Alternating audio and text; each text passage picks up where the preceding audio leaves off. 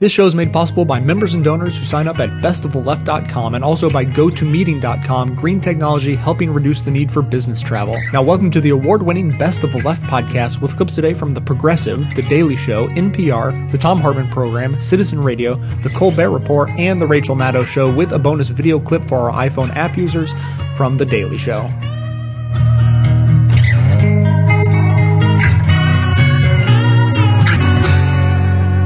I don't often agree with Mayor Bloomberg, but I totally agree with him on the Islamic Community Center that's been proposed for just two blocks away from Ground Zero. While the Anti Defamation League took the low road and bowed to the bigots, Mayor Bloomberg took the high road.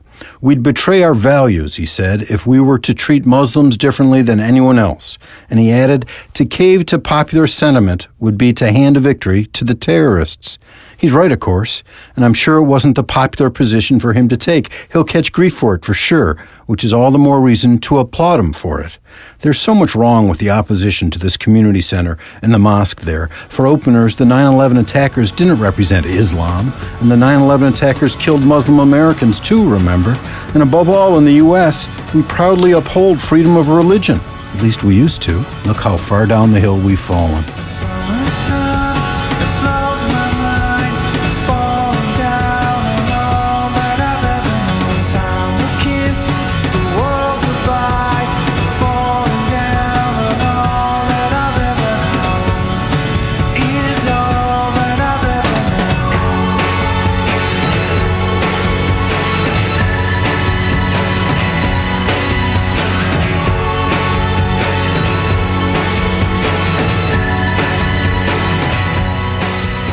Our top story tonight my weekend. and why it took me an hour and 15 minutes to get a cup of coffee and a bagel on Sunday morning. I'll tell you why. Dueling protests this Sunday near Ground Zero. Supporters and opponents of the project are both staging rallies today. No y- yes, excuse me, but there, there is an Ess-a-Bagel here, so uh, I just, I understand you're both very angry. I just was wondering if I could uh, make it.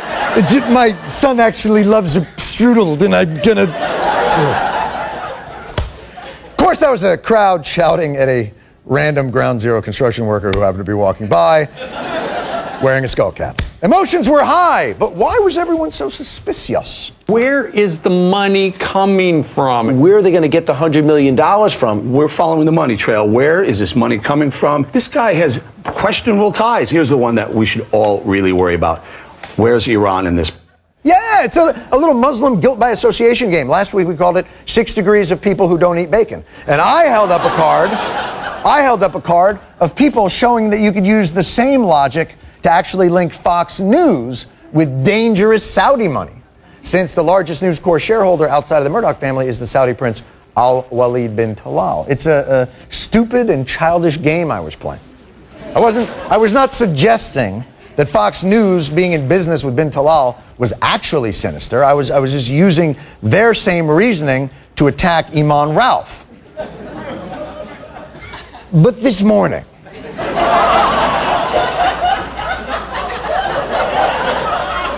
Fox News got more specific about the real danger posed by the mosque's funding.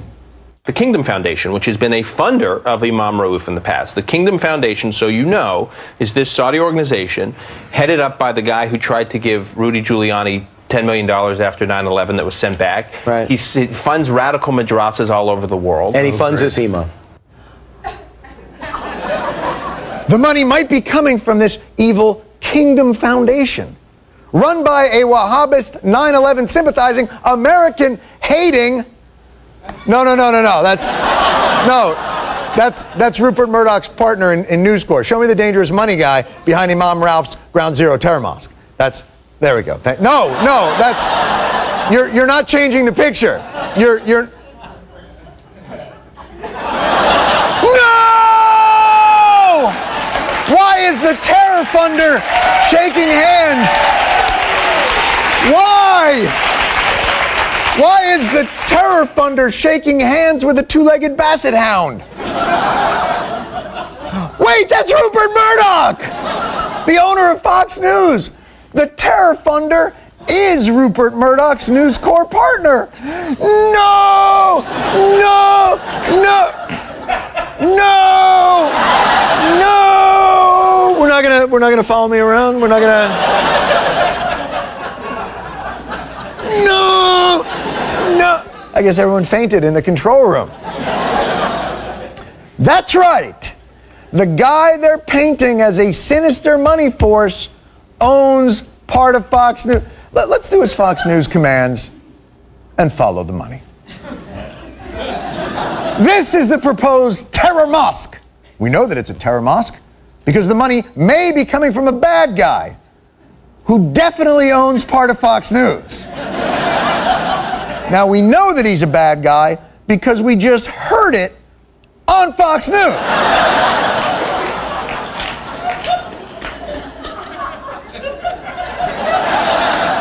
And by hearing it on Fox News, watching Fox News, I'm increasing their viewership. And their advertising rates go up. Now, part of that money goes to the bad guy we learned about on Fox because he's their part owner, Prince Al Walid bin Talal, allowing him then to make it rain, so to speak, on the terror mosque. My point is this if we want to cut off funding to the terror mosque, we must, together as a nation, stop watching Fox. It's the only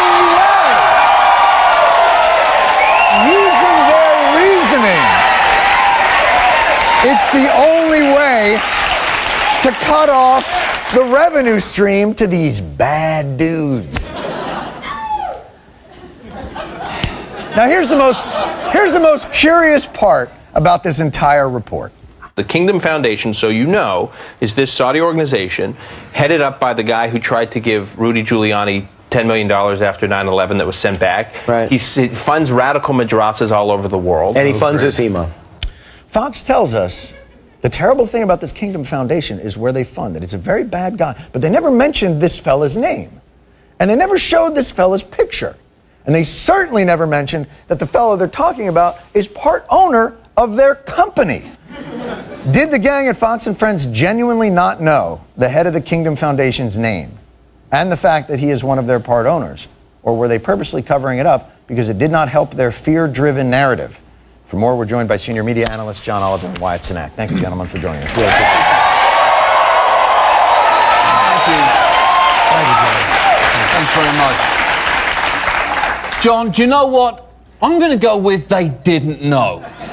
Remember, things are hectic on the morning show, plus Gretchen isn't there and she's the only one who knows how to use Google. Uh, also, it was probably a Hooters Freedom Monday. I just think at the end of the day, they didn't know. So, so, so you're. Exactly. I'm with stupid. All right. Wyatt.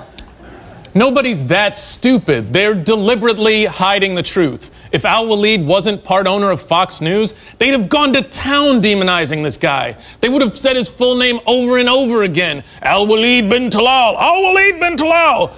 And look at these villainous pictures. You don't even need to doctor them.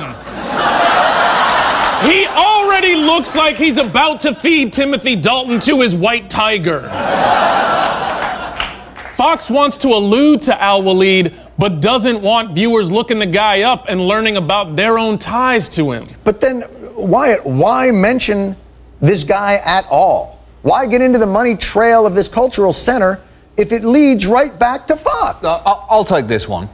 Because they're stupid, John. Staggeringly, achingly, almost inspiringly stupid. So Let's look at the evidence here. China is not too far away, and it's a great big uh, country that it needs a whole bunch of stuff. When I first saw this logo, I wasn't really thinking this, but upon further review, perhaps I should have been. And that is, if you look at the Nuclear Security Summit logo, what does that have in common with all those other flags there. I would just wanted to see how much of an insult it was to be called an ignoramus. Since I didn't know what it meant, I just Googled it. Uh, for all of you out there who don't know what ignoramus is, like it can't me, be good. It's an ignorant lawyer. Let's let's break that down. She didn't know what ignoramus meant, so she looked it up, and she still got it wrong. John, even, even if they did know Al Waleed's ties to News Corp, the odds of getting them to mention it on the programme would be random at best. You do know they don't even have a teleprompter at Fox News. It's just a man jangling his keys above the camera. Look, I'll give you Kilmeade and Doocy, but do you know who Dan Senor and Dana Perino used to work for? George W. Bush. And do you know who George W. Bush used to hang with? Prince Al Waleed bin Talal. Bum, bum, bum. That's some evil. It's a level of knowing obfuscation that can only come from having a heart of pure evil. Guys, th- th- this is obviously a very polarizing debate. There's lots of contradictory evidence. I- is there a chance there is perhaps a third, less explosive explanation? Something else? Oh, no, that no, no, no, absolutely not. Ab- absolutely not, John. These are the only two possible explanations because if they're not as stupid as I believe them to be, they are really evil. And if they're not as evil as I think they are, they are stupid. Yeah. We're talking potatoes with mouths. Oh, yep. No, no, no, no, not even potatoes, Wyatt. A potato can still power a digital clock. So. Oh, that's a good point. That's a really good point. Rocks. Yeah. You're talking about rocks with mouths. Yeah. Okay. Ooh, rock well, I'm glad you two could come to some agreement. Thank you very much. John Oliver, Wyatt Cenac. I'm not aware of too many things. I know what I know if you know what I mean. If you're like most Americans, then the politics of the last 30 years has driven you to the point where you're totally ready to pack up and move to Canada. Or maybe New Zealand because it looked beautiful in Lord of the Rings. In any case, you're totally serious about it this time and you're going. Well, you're in luck because with GoToMeeting, you can work from anywhere and still meet with clients and coworkers online while sharing your screen with one or many people all at once. Visit gotomeeting.com and use the promo code podcast for a 45 day free trial.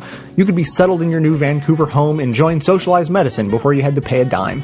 That's gotomeeting.com, promo code podcast for this special 45 day free trial. Choke me in the shallow water before I get too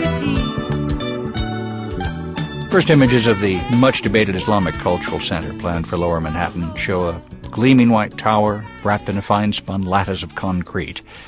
The team behind the architectural renderings say they want to lend some insight into how they're envisioning the project. Of course, that project has been the subject of a nationwide debate, especially among those who say the Islamic institution is planned too close to ground zero. We turn to Sharif El Gamal. He's the main developer of that Islamic Cultural Center known as Park 51. He joins us from New York. Mr. Gamal, thanks for being with us. Thank you. Thank you for having me. Um, you, you've released the first architectural renderings of the Park 51 project. What are you hoping to convey? Well, the plans that we shared with the public were preliminary thoughts and ideas that we uh, would like to incorporate in the product of of, uh, of Park 51. Because of the national interest in the project, we felt that we should try to really educate people about what this project is all about, and, and a picture speaks a thousand words, as they say. What's going to be in there? I, I even said this on the air myself. At, at one point, we referred to it as a mosque. And of course, it's uh, Islamic Center with a, a great many activities in there. What, Right. Um, well, there there's going to be a 9/11 memorial. Um, there is also going to be an athletic facility, you know, a gym. Uh, it's going to be a very uh, uh, uh, ambitious project that's going to have almost uh, 120,000 square feet. Um, all that we're looking to do is is provide a much needed community center in Lower Manhattan. Not a lot of people understand Lower Manhattan below Canal Street is the fastest growing residential neighborhood, I think, in New York State.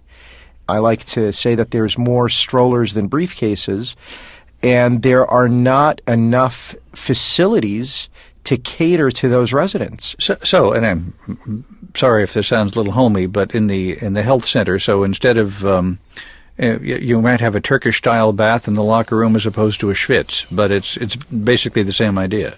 Absolutely. I mean, uh, you're talking to a guy who loves to schwitz, and and uh, uh, you know, in New York, there's this institution called the Russian Bathhouse, Yeah. and I am a regular there. I mean, schwitzing is part of my life. Now, as I understand, you're, you're you're going to have to raise $100 million to complete the project. Yes, we are. Uh, uh, but bearing in mind that that's that's a capital stack, I think it's going to be even a little bit more than that. With, with respect, uh, Mr. Kamal, do you have any concern that uh, any of that money might have ties to countries that support terrorism? We are not going to take any money from Iran. We are not going to take any money from uh, from countries or states or organizations that have un-American values. We are, God willing, going to establish a model going forward for community centers. I understand you're from Brooklyn. I was born in Brooklyn. Yes. Um, Mr. Gamal, may I ask, as a, a native-born American, as a, a son of Brooklyn, how have you felt over the past few weeks? All this intense scrutiny, all the debate. You know, it's uh, it's been an eye opener, and and I've really been reflecting uh, upon it. You know, over the last seven eight months, and if I could go back in time, I probably would have done more of a national campaign because I did not realize that in order to do a project in Lower Manhattan, that I needed the permission of the rest of the country.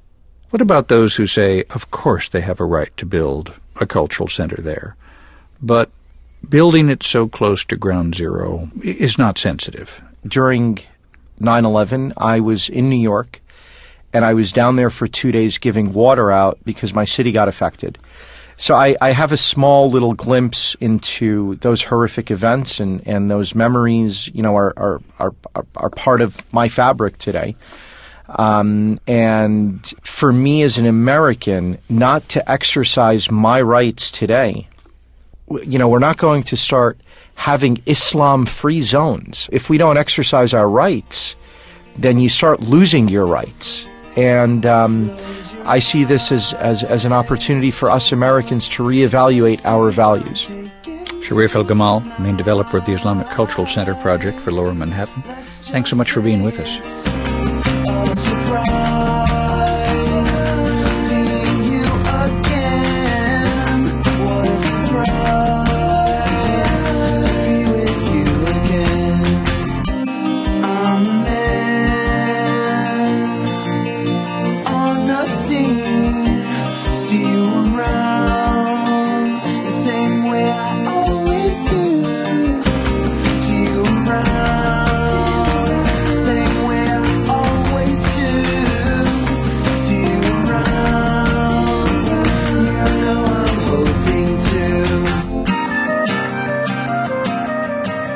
Much has been made about the West's lack of understanding of Islam.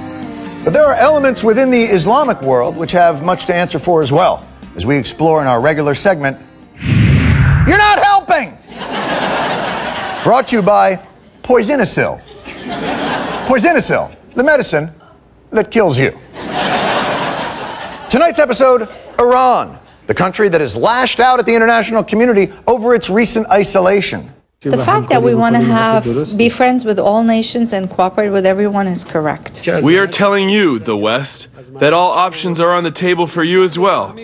Your first option is to behave like a human, dismount from your tower of arrogance, and sit like a good, polite kid to equally talk with us. See? He's just asking for respect in the most dickish way possible. He's like Triumph the insult comic dictator. Nice country for me to poop on.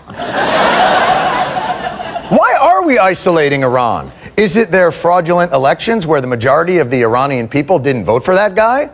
Was it the arresting and torturing of journalists and their own people? Uh, that doesn't seem like enough to keep a country from having nuclear weapons. Now to a case that has sparked outrage all over the world. The Iranian woman sentenced to death by stoning for adultery. Oh, right, that. You stone women for adultery. You know, America may have its issues, but I do believe we place adultery in its proper perspective, somewhere between Iran's stoning and France's awarding of an adulterer's medal of valor. you want to publicly humiliate an adulterer, Iran? There's a way to do it. It's called the Jerry Springer Show. Have some class! Although, to be fair to Iran, if it were illegal to stone people on Jerry Springer, they would probably do it. Not that Iran is immune to the pressures of the international community. Judicial authorities are now saying that a final verdict in her case has not yet been made, according to Iranian media, and there has been talk of carrying out the sentence by hanging instead of stoning. Worst plea bargain ever. By the way, there was also a murder connected to that adultery case. The man convicted for the murder got 10 years, but it was reduced to three years. I guess they figured since his girlfriend was going to get stoned to death, he had suffered enough. Anyway, none of this helped the other two Iranian women recently sentenced to stonings. It comes down to this, Iran. You have a choice to make. Do you want the world to be comfortable with you having nuclear weapons, or are you going to keep stoning people? You going to go AD, or are you sticking with BC? Because you're not allowed to be that modern and that primitive at the same time. You have to choose. They don't work together. It's the reason why you never see anyone riding a Segway with Fred Flintstone wheels.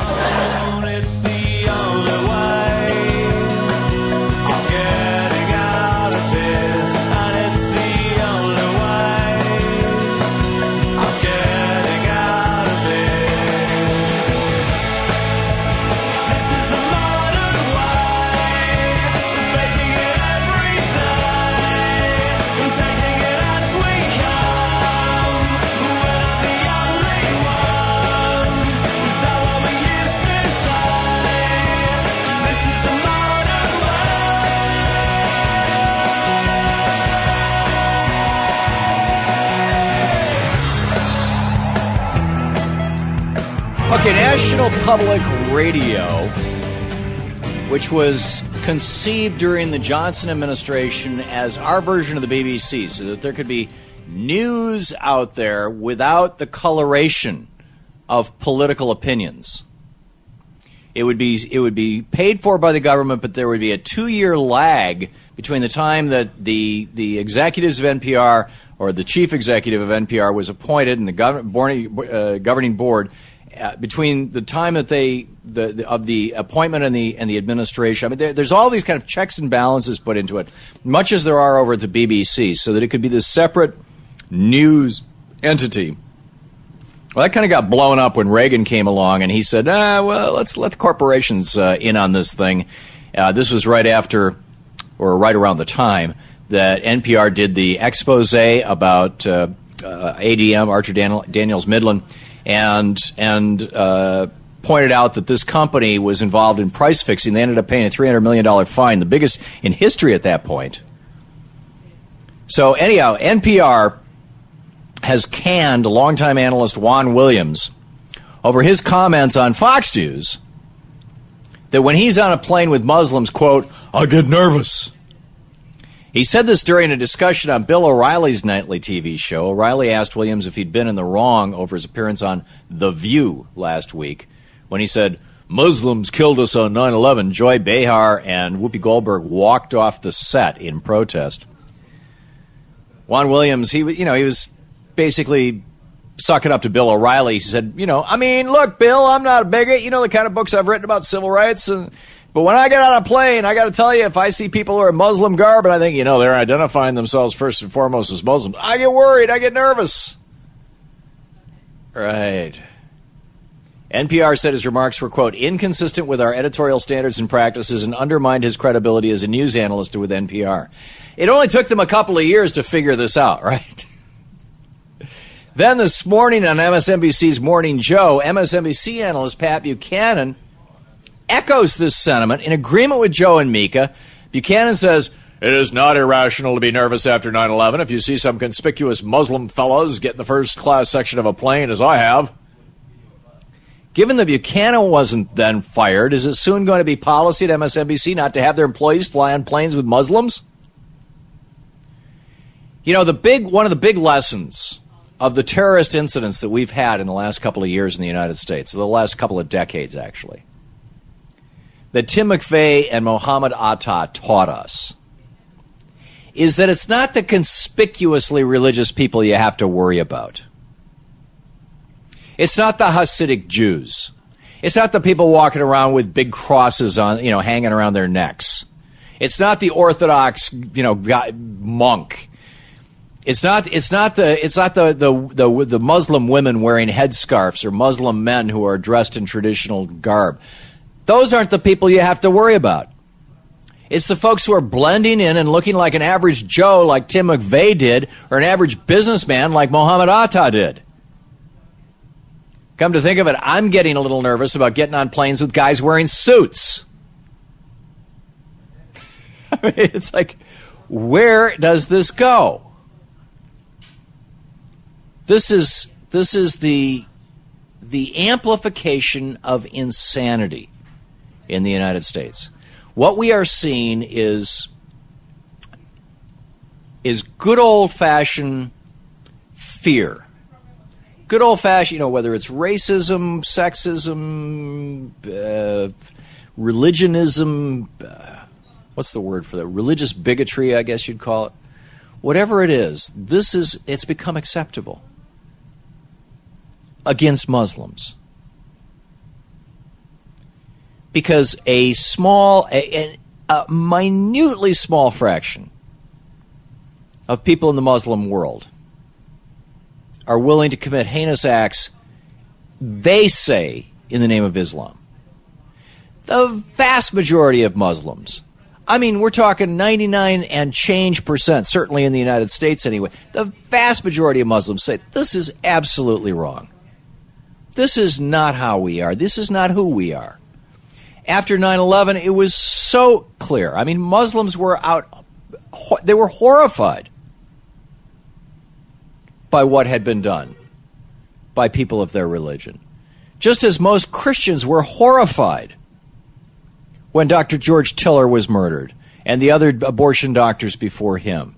And when the when the when the the, the, the guy who uh, who blew up who, who murdered a woman at the Atlanta Olympics and and and set a bomb in a gay bar in Atlanta in the name of uh, in the name of Christianity.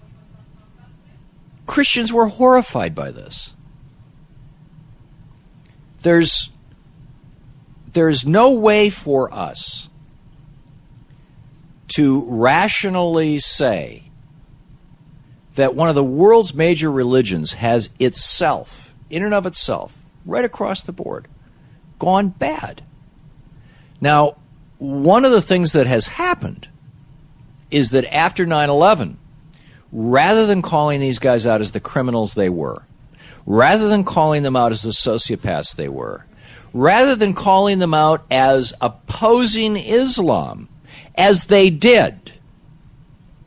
I mean, there were there were Islamic clerics all over the world, including in in Iran, but in Islamic republics all around the world, there were Islamic clerics coming out and saying, these 9 11 guys don't represent us. And in fact, what they did is counter to the teachings of Muhammad and counter to the Quran. It's anti Quranic. Or Quranic, however you say that. And then it happened. Then George W. Bush invaded a country that had nothing to do with 9 11, Iraq. They did have the second largest supply of oil on the planet and still do. And it was the cheapest oil on the planet because it hadn't been well tapped. And so, you know, it cost less than a dollar a barrel to pump it out, whereas Saudi oil is costing 11, 12, 13 dollars a barrel now to pump out because you got to suck on the straw because the, the, the, the, the reservoir's half empty. Whereas in Iraq, you, they're literally still pumping, they're, they're hitting geysers, gushers. And, and so George Bush attacks an Islamic country, and General Boykin starts his traveling roadshow talking about how this is necessary because our God is bigger than wearing his uniform as a as a general. About how our God is bigger than their God, and George Bush uses the word crusade. And the original acronym for this thing was Operation Iraqi Liberation. That got changed five minutes after the thing got rolled out because everybody realized Operation Iraqi Liberation is OIL. Hey, wait a minute. We can't, uh, who approved that? But by going after a Muslim country that had nothing to do with 9 11 and using 9 11 as the excuse, For that matter, going after Afghanistan. I opposed the, the bombing and invasion of Afghanistan. It was wrong. You had a country, it was the third poorest country on earth. And you're going to bomb them back to the Stone Age? They're already in the Stone Age. Quite literally. I mean, they, they build buildings out of stones. And we're going to bomb them down to rubble. And somehow that's going to make them like us. It didn't work out that way for the Soviets. It didn't work. Th- it didn't work out that way for the British. It didn't work out that way for Alexander for Attila the Hun. I mean, Afghanistan is the place where empires go to die. Love of mine, someday you will die, but I'll be close behind. I'll follow you into the dark, no blinding light or tunnels to gates of white, just our hands clasped so tight, waiting for the hint of a spark. If heaven and hell decide that they both are satisfied, illuminate the nose on their vacancy signs. If there's no one beside you when your soul embarks, then I'll follow you into the dark. Don't want to be talking about this because it's all over the news, but we talked about the Juan Williams firing. Yes. recently. So very in, in short, Juan Williams was uh, anytime you turn on Fox News and you're like, "That's weird. That, that, that, that's a black guy." It was Juan, Right. and he Or Clarence Thomas. or Clarence Thomas or Michael Steele, Mm. and uh, so Juan was also on NPR. So he was this amazing acquisition for Fox News. They're like black and they can say NPR. Right. So it looked like he's a liberal. I mean, before I knew really much about politics, when I saw NPR or a black guy, I'm like, oh, you're there for the liberal cause. And then I'm like, oh, you sound the same. Right. So anyway, so he was on NPR and he was like, you know, I'm going to be honest. When I see a Muslim person on an airplane, I get scared. And people were like, oh, you can't say that. That's racist. You are fired. And Fox News hired him, and it's this whole controversy. Surprise! I know. Fox News is like, oh my God, you're openly racist? you have your own show Welcome now. aboard. And so, uh, so what ends up happening is you remember, you know, Rick Sanchez got fired for talking about the Jews recently. Mm-hmm. Many people have Helen Thomas, mm-hmm. one of the only honest journalists at the White House press conferences, was fired for saying something about the Jews Octavia Nasr. Was fired for praising one of the leaders of Hezbollah, not for being in Hezbollah, but for being one of the more moderate leaders who's working to get rid of a lot of like the sexism. That was an amazing example because that shows you can't even praise Muslims. And he was died. He, he was dead. right without your job being in danger. She's like, I'm sorry to lose this moderate leader. She was fired. And uh, none of these people, none of these other journalists came out and started talking about free speech. no, in fact, they were remarkably silent during this time. Right. So now all of the journalists that were silent then are talking about, oh, well, when it's with Muslims, Mhm. when it's with scary Muslims, it's free speech. Right. And that's fine. So, And Al- it happened on Fox. right. So, Allison and I, well, no, it happened on NPR. And then he got fired from NPR. Well, he was on the O'Reilly Factor. Oh, when he said it Yeah, originally. yeah, gotcha, yeah. gotcha, gotcha. So then what ends up happening, Allison and I, we go to the gym. I'm not bragging. Whatever. whatever. I, uh, I do jujitsu. Whatever. It's not a big deal. We pump some iron. Yeah, doesn't matter. It's real cash. Whatevs. Yeah, yeah. I train with George St. Pierre's Muay Thai coach. Whatever. Whatever. Not a big deal. He's only one of the greatest champions the UFC's ever seen. Whatever. No big deal. Anyway, we watch the news while we run. I like to call it rage running. Yes. Because Allison and I hate running more than I hate racism. and so we just watch the Sunday morning shows where we watch the news and we just angrily run and I pretend I'm chasing Joe Scarborough with uh, a baton of some sort. And so I'm watching the news this morning and I'm plugged in the CNN and they have a whole host of old white people. And they're, Mm, they're sounds fascinating. CNN, land of whitey. And their, their tagline should be CNN, the establishment. and so, so I'm watching it and they have a liberal and a conservative and they're talking. That sounds balanced. Yep, and they're talking about the Juan Williams firing, and it's just just douchebag of a conservative cunt cockhole uh, host, and the liberal goes, "Look, he shouldn't have said it.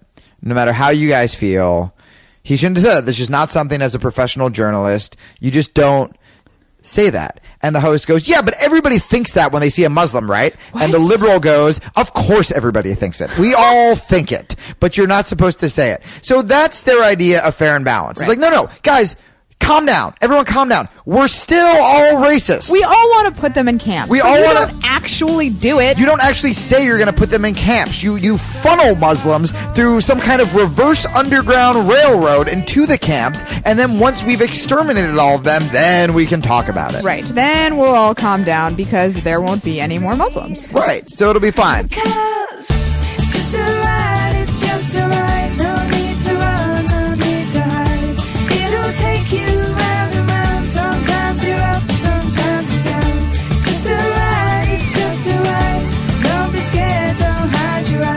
Hey, David Pakman here, host of The David Pakman Show at davidpakman.com. If you're like me, you're a regular listener of the award winning Best of the Left podcast with Jay Tomlinson. If you like that, I invite you to check out my show, The David Pakman Show. Not only will you hear the best of the left, but you'll also hear some of the worst of the right, including some of the craziest bigots and racists around. But don't worry, I don't agree with them. Check out davidpakman.com, check out our show, continue listening to Best of the Left podcast, and even consider becoming a member of The David Pakman Show, all at davidpakman.com. Because it's just a ride, it's just a ride. No need to run, no need to hide.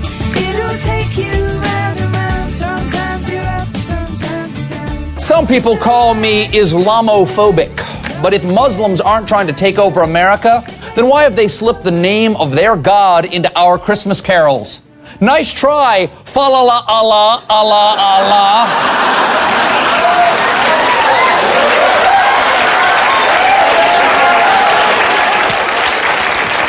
This is the Muslim threat down. Threat number three schools. Nation, as parents, we can never be too vigilant about the forces of corruption in our schools. I'm talking to you, Annie Atkinson, candidate for student body president at Haverford Middle School. Your campaign disclosure form reveals you only receive $20 a week in allowance, yet somehow you're able to cover every inch of your posters with premium glitter? Doesn't add up. But now there's something even more sinister afoot in Cambridge, Massachusetts. A rare schedule change in a local school district causing a lot of buzz here. Beginning next year, students in Cambridge will get a day off for one Muslim holiday a year. This is a disaster, ladies and gentlemen. Getting a day off school is the ultimate Islamo fascist recruiting tool. I speak from experience. As a child, every Rosh Hashanah, I would briefly convert to ultra Orthodox Judaism. and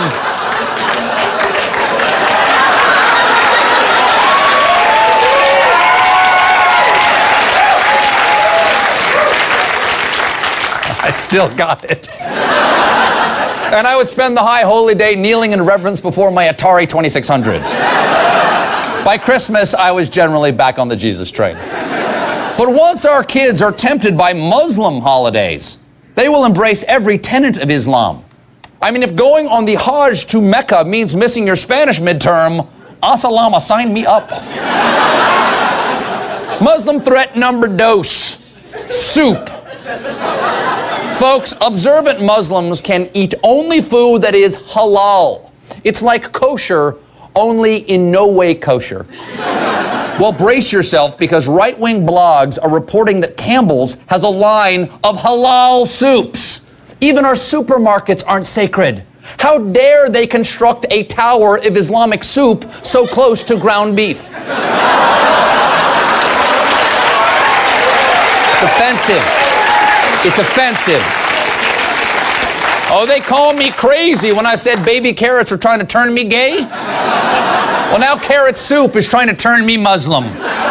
Conservative blogger Pam Geller, who also raised the alarm against the Ground Zero Mosque, called for consumers to boycott Campbell's. Now, this boycott hits me particularly hard because, as you remember, I am heavily invested in Campbell's stock chicken and beef. It's very diversified. So instead, I am calling on Campbell's to balance their pro Islam soups with soups that are offensive to Muslims. From now on, instead of chicken and stars, it'll be pork and cartoons of Mohammed. And I mean no offense to the prophet, blessings and saltines be upon him. Well, thank goodness the rest of our grocery shelves are safe. Wrong! Because Muslim threat number one is cereal. Right wing blogs have also discovered that the prize of the bottom of our breakfast cereal may just be jihad. Because in the United Kingdom, Kellogg's makes over 25 halal cereals. And one blog asks, are their U.S. products secretly halal? Certainly, some of their more high fiber offerings have declared a fatwa on my colon. now, I'm sure some of you out there are asking, Stephen, can accidentally eating halal food make you Muslim? Yes.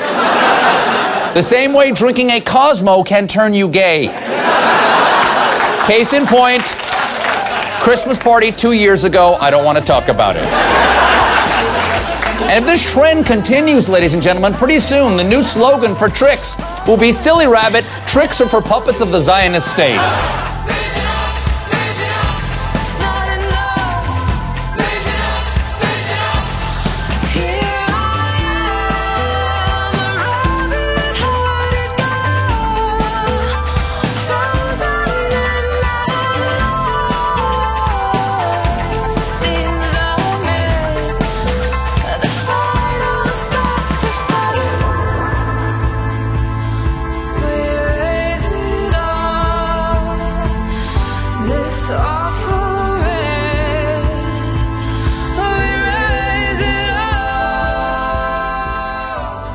One of the as yet unexplained, unusual things about this year's elections in particular is the absence of macaca moments. We've been talking about this over the past few days, and as we have noted over the past few days, there have been a lot of moments this year when Republican candidates for office have said embarrassing or extreme things about race.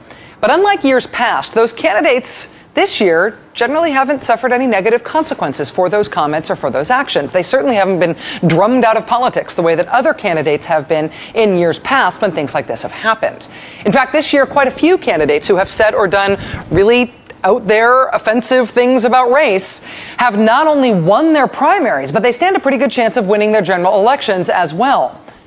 More interesting and more important, though, than, than any individual moments of prejudice on the campaign trail this year is the question of whether or not there's any strategic coherence here. Whether this really is a sort of Southern strategy 2.0. As we've been trying to tease out this week, you know, the classic Southern strategy pioneered by the Republican Party in the 1960s and the 1970s in the South was to purposely allow your candidates to be seen as sort of bigoted as a means of locking up the white vote. By appearing prejudiced, you write off all the minority vote, but that's okay. The goal is to lock up the white vote, which is much bigger, hence the word minority. Uh, writing off the minority vote is considered a small price to pay as long as you're able to keep minority turnout relatively low and as long as you're able to lock up every available majority white vote in the process. Now, you can see the mechanics of this at work this year when you see that most of the racial incidents and comments we have seen on the campaign trail this year take, take the form of, of white candidates signaling to white voters essentially, hey, I'm with you. I'm not with them. It's us against them. What's that guy's name? It's the senator here in West Virginia, Jay Rockefeller. And he just brought to Charleston yesterday Dr. Cho, or Dr. Chow, or Dr. Chow Ming. I don't know what his name is. Harry Reid is fighting for a program that would give preferred college tuition rates to none other than illegal aliens, using your money to pay for it. Leading to a simple question What does Harry Reid have against you? Mostly because I think uh, we do not have a civics literacy test before people can vote in this country.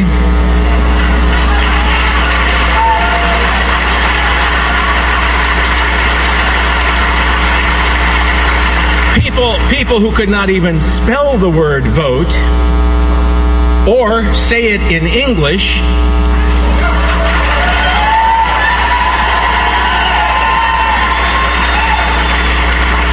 Put a committed socialist ideologue in the White House. Name is Barack Hussein Obama. Yeah, bring back the literacy tests from Jim Crow. Can you believe my opponent is siding with those menacing brown people sneaking through the fence? President Obama's Energy Secretary Steven Chu. Oh, you mean Dr. Chow Mein? The unavoidable signal with this stuff is I do not stand with those people. I am not with the minority people. I am not with the minority people. I am not with them. I'm with you. You want to know how much I'm with you? I don't even mind offending them. I'm going to go out of my way to offend them in order to signal to you, white voter, that I am with you and I am not with them. It's, it is an, it's an appeal to, to racial solidarity by white candidates speaking to white voters. We have seen it before in this country. We are now seeing it again. But the, the uglier thing that gives this kind of stuff its political punch is that you're not just making clear to the electorate that the country is divided along racial lines, that, that you as a candidate stand with them, you stand with the white folks. You're also making clear that there is an active threat against them. There's a fear component here. White people aren't just separate from minorities in the country. White people need to stand together. White people need to stand together, especially around election time, because white people are in danger. White people are facing a threat. White people are threatened. We have seen that strategy at play this year in politics in terms of how dangerous Latinos are. They're coming across the border. They're coming to get your jobs. Louisiana Senator David Vitter even ran an ad showing menacing brown people coming through a fence, presumably to get to his constituents, even though Louisiana isn't on the border. Maybe he meant the force was the, the fence was between Louisiana and Mississippi. It does start with M. Uh, the, the idea that they're coming to get you, that, that they're coming to get you stuff, that has been the rhetoric, even though illegal immigration is actually down in recent years. But still, the political potency is there, right? White people, be afraid of those brown people. They're coming to get you. It's not just brown people, of course. Americans have also been fed a steady diet of be afraid of black people, too. We have seen this on Fox News, in particular since Barack Obama was elected president. Whether it's the new Black Panther Party, two guys who braid their beard hair who nobody ever heard of before Fox News made them famous, or Acorn, which Fox News still contends secretly controls the world. We call them trilateral acorn uh, or Shirley Sherrod or, or Van Jones. White people, be afraid of the black people. They are coming to take something from you that is rightfully yours. Beyond menacing brown and black people out to get you, though, it's worth pointing out today, because of today's news, that Fox News in particular has also focused on another target the scary Muslims that are out to get you. That has been a Fox News specialty for a long time now. If you're a 20 to 30 year old is, uh, Islamic male, even if you have no evil intentions, expect to be delayed. We have to we have to profile. It's time to have a Muslims checkpoint line in America's airports and have Muslims be scrutinized. You better believe it. It's time. There's no question there is a Muslim problem in the world. The truth is that Muslims tend to be more violent than Christians. Do you think it's time for the military to have special debriefings of uh, Muslim army uh, civilian uh, officers? The other day, I listed case after case of Muslim soldiers with attitude, is what I've called them over the years, who've been able to uh, infiltrate the, themselves and insinuate themselves in the armed forces despite all sorts of warning signs about their hatred for America. Muslim Day at Six Flags. I can't imagine that in 1948 they would have had Japanese Day at the water park on December 8th.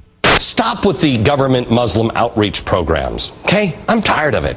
While the president was hosting an iftar dinner for Ramadan, by the way, my apologies. I didn't even know Ramadan was happening, uh, so I didn't get you a present. I'm sorry. Uh, but I am, I know it's late, but I'm going to put up my Ramadan tree after the program tonight. Profile Muslims between the ages of 16 and 45. That should be done automatically by professionals. These names, uh, Muhammad and Yusuf, don't they sound kind of familiar? We have to be able to profile. And I'm sorry if I see two guys that look like Abadabadu and Abadabada, I'm going to pull them over. And I want to find out what you're doing. If you are an 18 to 28 year old Muslim man, then you should be strip searched. Fox News hosts and contributors there. Today, the biggest story in news about the news is that a news analyst named Juan Williams was fired from his job at National Public Radio uh, for having said this about Muslims on Fox News. When I get on a plane, I got to tell you, if I see people who are in Muslim garb, and I think, you know, they're identifying themselves first and foremost as Muslims, I get worried. I get nervous. The shorthand headline for what happened with Mr. Williams uh, today is um, Juan Williams fired from his job because of those comments about Muslims. To be more precise about it, to be more accurate, it should be noted that Juan Williams had two jobs and he lost one of them. He lost his job on National Public Radio, which said that his comments were, quote, inconsistent with our editorial standards and practices. So Juan Williams is no longer working for National Public Radio. That's true. But he most certainly did not lose his job at Fox News. In fact, today Juan Williams was given a raise at Fox News as a result of this whole thing. Quote, Fox News handed Williams a new three-year contract Thursday morning in a deal that amounts to a nearly to nearly two million dollars, a considerable bump up from his previous salary. Wow, nearly two million dollars, Mazel tov. Uh, Fox News chief executive Roger Ailes said of Mr. Williams, "quote He's an honest man whose freedom of speech is protected by Fox News on a daily basis." If you mean freedom of speech in a in a legal sense, in a in a constitutional sense, let's be clear here. This is not a First Amendment issue. Juan Williams has the right, every American citizen has the right constitutionally to say anything that he wants. All of us do. That's what the First Amendment does. The First Amendment does not guarantee you a paid job as a commentator to say what you want. Your employment as a person paid to speak is at the pleasure of your employer. And in this case, it displeased Juan Williams' employer, at least one of them, uh, for, for him to have reassured the Fox News audience that he too is afraid of Muslims on airplanes and that that's not a bigoted thing. That comment did not fly with one of the people who was paying, one of the organizations that was paying Mr. Williams to say what he thinks. And so Juan Williams lost that job. This is not a First Amendment issue. This is an issue of what your employer is okay with. And at Fox News, it is not only okay to talk about Muslims being scary on airplanes, it is expected. It is part of the agenda. It is what they are selling. It's time to have a Muslims checkpoint line in America's airports and have Muslims be scrutinized. You better believe it. It's time. Uh, There's no question there is a Muslim problem in the world. If you are an 18 to 28 year old Muslim man, then you should be strip searched. When I get on a plane, I got to tell you, if I see people who are in Muslim garb, and I think, you know, they're identifying themselves first and foremost as Muslims, I get worried. I get nervous. Be afraid, America. Be afraid. Spit out. So let's presuppose for a moment that you actually enjoy this show. Now, if that's true, please consider supporting it with a $5 monthly membership. I actually quit my job as a climate activist to pursue this show full time because this is where I felt like my talents could best be put to use and I could have the biggest impact on the world. But I really need your support to keep going. I produce 10 shows a month of fearless coverage on all the hot button issues we face, maintaining a rock solid schedule posting shows at least every third day. So if all that is worth 5 bucks a month or as little as $55 a year, a little discount for you, please consider signing up for a membership at bestoftheleft.com. Members even receive bonus audio and video content on top of the rest that doesn't make it into the final cut of the show. So please, again, check out the membership tab at bestoftheleft.com. So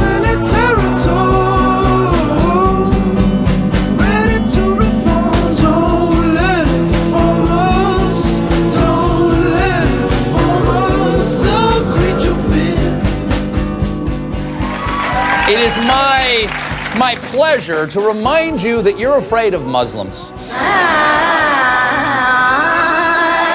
And you're not alone, folks. Yesterday on This Week Without George Stephanopoulos, Christiane Amanpour asked the question Holy War, should Americans fear Islam? Evangelical preacher Franklin Graham said, You betcha. I understand what the Muslims uh, want to do in America. Uh, they want to build as many mosques, cultural centers as they possibly can so they can convert as many Americans as they can to Islam. Exactly. Muslims know that Americans can't resist cultural centers. We'll convert to any religion that provides aquarobics. And Graham isn't the only one out there saying Muslims are a threat. So are Muslims. We do believe as Muslims, the East and the West will one day be governed by the Sharia. Indeed, we believe that one day the flag of Islam will fly over the White House. Too late. Of course. Truth hurts. Of course. Of course, other Muslims tried to confuse us by denying that they are out to get us. There are 1.5 billion Muslims in the world. It is unquestionably the most diverse, the most eclectic religion in the history of the world. This concept of just using this word, they, to describe one and a half billion people is actually the definition of bigotry. Wrong, Muslim Moraka. The definition of bigotry is picking on Rick Sanchez. But I will admit, I will admit that out of 1.5 billion Muslims, a few dozen might be decent people. But how do we keep the decent ones from scaring us? Well, the solution brings us to tonight's word. It's a small minded world. Folks, there's one group of people in America who seem always to have the answer to our problems. And that is the Imagineers at Disney. Earlier this year, Disneyland hired an intern over the phone, but then she showed up to work. Jim? Noor Abdullah thought she'd landed her dream job. But when she reported for work at the Magic Kingdom, a supervisor told Noor the hijab she wore for religious reasons didn't fit in with the official Disney look. See, Disney has a rigid dress code, which kind of makes you wonder how Winnie the Pooh slipped through without pants. now, so, because she wouldn't remove the hijab, Disney had no choice but to assign her to a secluded stockroom. The same one where I believe they stashed Uncle Remus and those racist crows from Dumbo. you see, folks, when you work at Disney, you're not just an employee, you're a cast member. And you don't wear a uniform, you wear a costume. And Noor Abdullah was hired to play the part of girl in ticket booth. Now, we all know that character has an elaborate backstory. She's not a Muslim, and that's it. Now, Noor didn't want the role of girl in windowless stockroom, so Disney offered her a costume change. The company offered Noor a compromise. Instead of her own head covering, she could wear a Disney approved blue scarf topped with a kind of floppy beret. And here's the official costume artist rendering. Like everything at Disney, it's magical. Not only does it cover up her hijab, now she's white. this was not this was not Disney's first foray into custom Muslim headgear. Earlier this year, Earlier this year, a Muslim waitress at Disney who wanted to wear a hijab was allowed to do so if she also wore this stylin' fedora. because Muslims may be scary, but a child's face really lights up the first time he meets a pimp. Folks, I think Disney is on to something here. They are on to something. Throughout our history, we've always been frightened by ethnic groups until we tamed them with cartoons and costumes. I mean, the Irish were drunken apes until we came up with the Notre Dame guy, the Lucky Charms guy, and the Kennedys. Those have got to be cartoon teeth. It was the same with Native Americans, Italians, even Hispanics. No, take it down, take it down, Jimmy. That's still too terrifying. And Muslims, you can help. Americans may fear an Islamic center, but who wouldn't love a Mickey Mosque? then, then you'll be embraced here in America because the only way for some Americans to feel comfortable around Muslims is to imagine a world where they don't exist.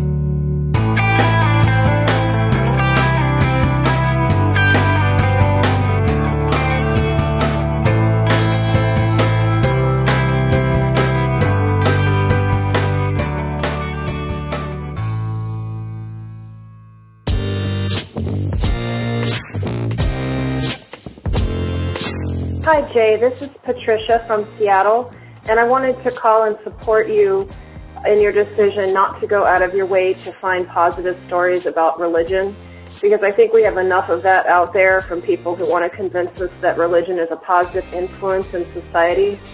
I believe it isn't. I believe at best it convinces people to do the right thing for the wrong reasons, like fear or personal self-interest, you know, fear of punishment from some omniscient being or reward.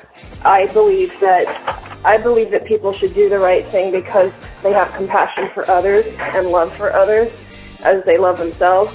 And I believe that religion has caused a lot of harm and division in the world.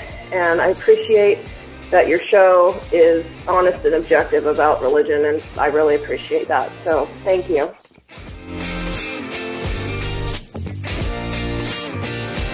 Hi, Jay. This is Ross. I'm calling from South Florida, Fort Lauderdale.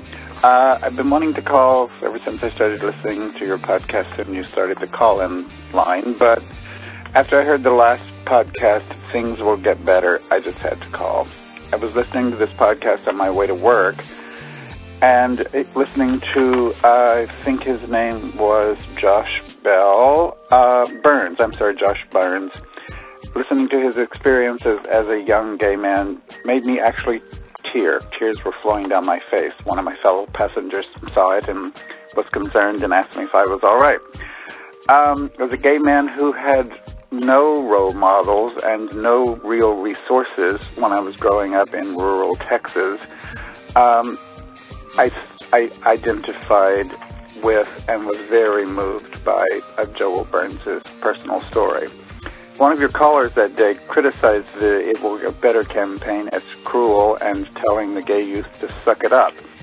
Yes, we do need to take steps to stop bullying and to educate people, but equally important, as Mr. Burns pointed out, is to give our gay and oppressed youth hope and encouragement. It will get better. It certainly did for me.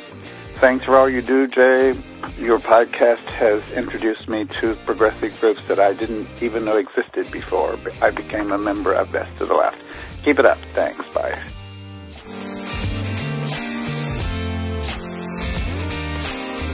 Hello, uh, this is Max calling you from California. I've been listening to your podcast for the past, uh, I'd say like month, two months, and uh, the one that you just did on Don't Ask, Don't Tell was especially moving. Um, it really, really brought together what I. It showed me why I listen to the Best of the Left because I I heard the the Mad Owl before and I heard some of the stuff before, uh, but hearing it all cut together uh, into that narrative really put that in perspective for me.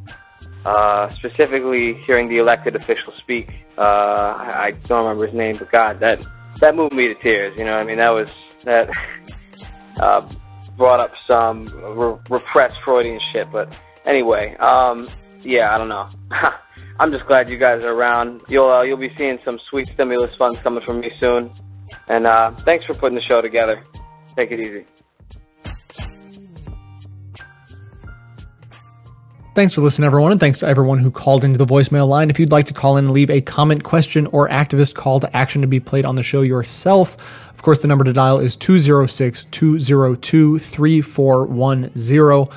I want to thank uh, all the new volunteers who have been writing in and kind of signing up. Uh, a couple of shows back, I said that I wanted to get a little bit more help from uh, from volunteers who wanted to help out the show, and that would give me more time to do uh, wonderful and amazing things to make the show better. And so uh, I'm very excited uh, to be able to thank the people who have like you know really signed up. Uh, the odd thing though, so now you know I, have I've had more than more than this number of people write in. You know, we're still kind of getting in the process, and and everyone's getting kind of signed up and squared away, and uh, you know, you showed interest, but are you going to help out eventually? You know, we'll, we'll get all that settled eventually.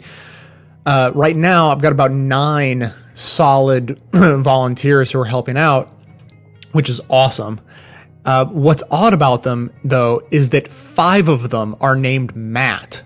And uh, I don't know what that means. I, I, it has to mean something. Uh, but in the meantime, it just it gives me a nice shorthand because I get to say things like, uh, "I want to thank all the volunteers. I want to thank Mike, Colette, Todd, and Michael, and the five Matts."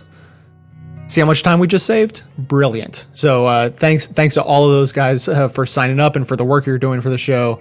If you sent me an email uh, saying you wanted to volunteer and you didn't just hear your name, you probably got an email back from me saying, "Here are the details. Uh, let me know if you're interested." And then I haven't heard back yet. So uh, let's get everybody squared away. And uh, and I'm really excited to to move forward and do things in a slightly different way than I've been doing for years, which I think will will open us up to the ability to do some cool new things coming in the future. Now, it is a new month. It's pretty early in November, which means that the voting over at Podcast Alley has started over again. So, if you're interested in voting for something that might actually have a chance of winning this time, uh, head over to podcastalley.com and, of course, vote for all the progressive shows that you know and love. Uh, the Young Turks, Best of the Left, and Blast the Right are consistently in the top 10 list, and you can uh, help get us there and keep us there, help spread the word of progressive politics, and so on and so on. This has turned out to be just kind of a house cleaning uh, commentary here at the end. That's about all I have. I just want to thank a couple of members before I go. Michael R. signed up for a monthly membership back on June 5th and has stuck with the show since then. And James W. signed up for a yearly membership back on September 24th. And James went above and beyond a little bit just to help the show a little bit more. So that is hugely appreciated. James, Michael, and all the members and donors who keep the show going. I couldn't appreciate you guys any more than I already do. Of course, everyone can support the show just by telling everyone you know about it. It's, I really, really appreciate it when you guys do that.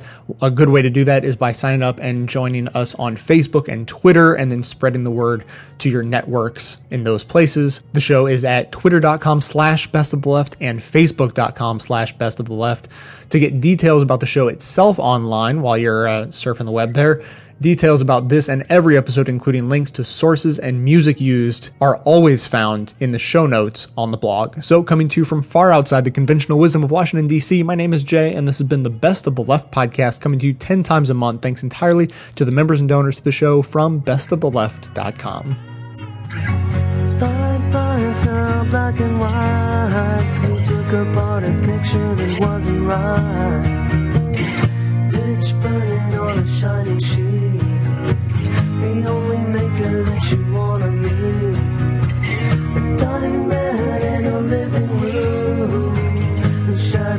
We'll take you out.